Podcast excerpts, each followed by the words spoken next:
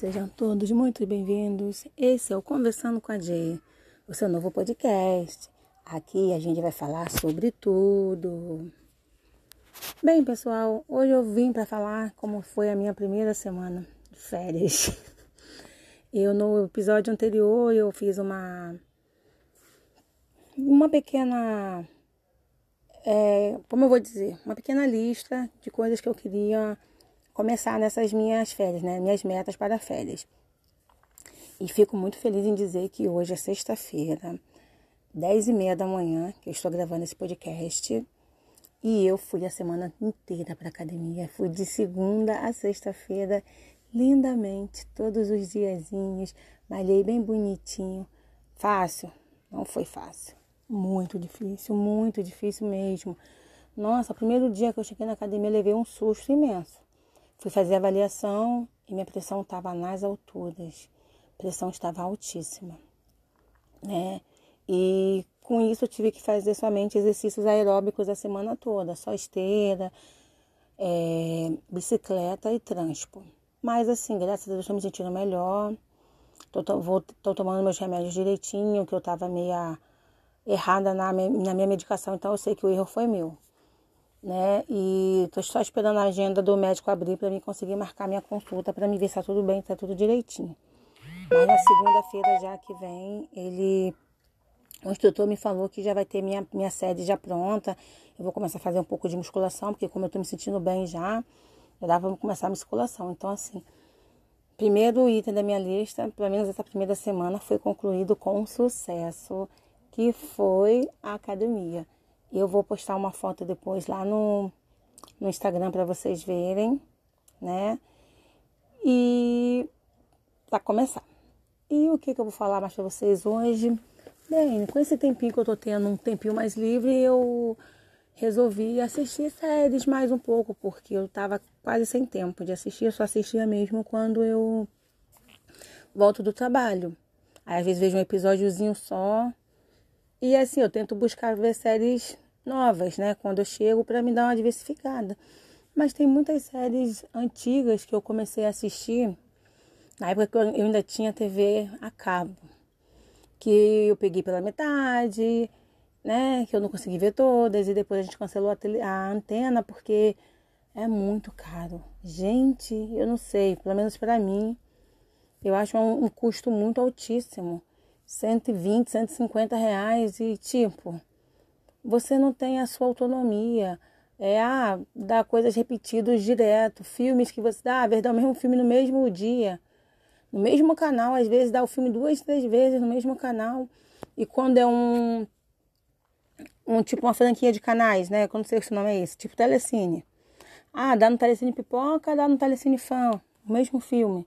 Acaba no Telecine Pipoca 10 horas da manhã, da, da manhã começa no Telecine Fã 10 e 1. Então eu acho assim, um dinheiro, para mim, não é tão bem gasto. Né? Na época que eu pagava a antena é porque a gente não tinha uma internet boa aqui, não tinha uma banda larga boa. A gente tinha só 3G e a 3G é horrível. Horrível mesmo, como vocês sabem. Então, pra gente não estava dando ainda para assistir as coisas online. Quando a gente conseguiu finalmente botar uma internet boa aqui, o que nós fizemos? Cancelamos a antena, que era um custo muito alto, e né, pagamos a internet. Eu pago a internet, no caso assim, nós pagamos a internet, pago Netflix, pago Amazon. Eu ainda gasto menos do que eu gastava na, na antena. E eu vejo a hora que eu quero, entendeu? A hora que eu quiser ver, eu vejo. Ah, eu chego do trabalho, eu vou ver a série que eu quiser ver, a hora que eu quiser na, na antena, não. Você tem que, no máximo, botar para gravar. Aí, assim, ah, eu não gosto desse negócio, ah, botar para gravar. Quando você não tem outra opção, tudo bem. Mas se você tem outras opções, cara, o streaming tá aí para isso. E tem muito streaming bom hoje em dia, né? Tem a Netflix, que é a top para todo mundo. Mas tem o Amazon, que é muito bom. Tem o Globoplay, tem várias séries boas, eu ainda não tenho, mas a minha mãe tem, então de vez em quando eu assisto algumas coisas no Globoplay. Tem o Disney, que eu tava querendo colocar muito agora nas minhas férias a Disney. Só que a minha televisão, ela não é não é smart. A minha televisão ela é muito antiga. E a gente comprou aquele aparelho, né? O TV, um, TV Unbox, para ver a internet. Só que o nosso nossa versão, eu acho que está um pouco antiga. Eu não consigo baixar o Disney Plus no meu, na minha televisão. E só para baixar no celular, para me ver no celular, para mim não compensa. Que eu queria assim para assistir na sala, entendeu? Deitadinho no meu sofá, na tela grande. Na tela do celular só às vezes não é legal. Mas voltando ao que eu estava falando antes, eu tenho visto séries que eu não estava vendo mais. Séries que eu não consegui terminar de ver, séries que eu queria muito saber como terminavam. E a primeira série que eu comecei a ver, essa eu comecei a ver antes das minhas férias começarem, foi o Mentalist, The Mentalist, que é uma série de 2007, se eu não me engano, que dava na Warner, que conta a história do Patrick Jane, que era um suposto mentalista, né? Ele dizia que era mentalista e ele ganhava dinheiro com isso, né? Dava consulta, fazia várias sessões, aparecia em programas de televisão. Era um homem conhecido, né? Onde ele morava, na Califórnia, e tinha uma situação financeira muito boa, casado, com uma filha, e começou a surgir um, várias, vários crimes, vários, vários assassinatos que eram descobriram que era feito por um serial killer chamado Red John. Né? Eu não sei se foi a polícia que intitulou ele com esse nome ou ele mesmo que se, de, se denominou Red John. E uma vez num programa de televisão, uma jornalista perguntou para ele sobre esse Red John, o que ele poderia falar. E ele começou a falar, né, que ele era um homem que tinha medo, começou a falar várias coisas, que era uma pessoa fraca, que ele matava porque ele queria se sentir superior, entre outras coisas. O que acontece? Quando ele chega na casa dele, está a esposa e a filha mortas, assassinadas pelo Red John. E ele começa uma busca implacável por, pelo assassino e começa a ser consultor da CBI, que é a agência da Califórnia. E a, série é baseada, é, basicamente é isso. Ele está tentando achar o Red John ajudando a polícia a resolver vários crimes, só que o foco dele é achar esse assassino. E ele falou que quer se vingar. Ele disse que não quer ver o Red John preso. Ele quer matar o Red John. Ele quer fazer justiça com as próprias mãos. E a série teve no total de sete temporadas, né? Se eu não me engano, acho que acabou em 2015, 2016. Eu não sei muito bem o ano exato. vou ficar devendo para vocês. Mas conforme for, eu ponho uma postagem no, também lá nas redes sociais falando sobre isso. E, e ele trabalhando na polícia, né, nesse período todo, ele começa, Red John começa a voltar a matar e começa assim provocá-lo, né, provocá-lo com assassinato, jogando pistas para tentar para ver se ele consegue descobrir quem é ele. E a série toda, basicamente é isso. Se eu não me engano, na segunda temporada, um cara aparece para ele dizendo que é, Red, que é o Red John. Né? Fala várias coisas do, do crime da, da esposa da filha dele, que coisas que só, só quem fosse o Red John realmente saberia, coisas que a polícia não divulgou. E ele, naquele momento, ele achando que era o verdadeiro Red John, ele vai lá e mata o cara.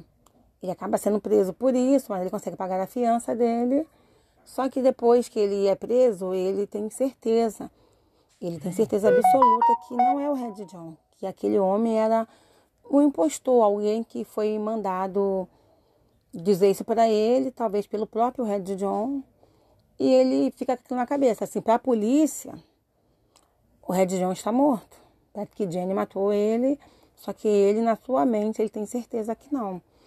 E mais para frente, no decorrer da, das temporadas, realmente é descoberto que o Red John realmente não está morto, que ele ainda continua aí matando, claro que na surdina, para não aguçar né, a curiosidade da polícia. E no final da sexta temporada, é então revelado quem é o verdadeiro Red John. Coisa que eu não vou contar aqui, obviamente que não dá spoiler, já dei bastante spoiler, que eu já falei quando que é revelado o verdadeiro Red John, mas assim, eu gostei da série por quê? Por um, porque assim, geralmente essas séries quando tem esse, esse embate, ah, do mocinho contra o vilão, que é aquela coisa, ah, não, o mocinho quer pegar o vilão tal, aquela sede de vingança, geralmente a gente sabe que é sempre resolvido no último episódio, no máximo no penúltimo episódio. Mas o The Mentalist, não, ele resolveu uma temporada antes. Então teve uma temporada inteira do sem o Red John, sem aquilo, ah, da minha sede de vingança, que o Patrick Jenny pôde ser mais ele, entendeu? Aconteceram várias coisas, ele, né, começou a ter uma vida nova nessa sétima última temporada, é uma, uma temporada um pouquinho menor, são somente 13 episódios na última temporada e as demais por volta de 20, 22 episódios.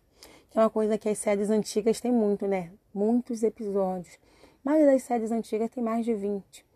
A Netflix trouxe isso, né, de diminuir bastante essa quantidade de episódios, porque a Netflix geralmente é 8, 10 episódios, no máximo 13, alguns, algumas poucas séries são 13 episódios. Mas fica mais uma série mais sucinta, mais reta, mais direta.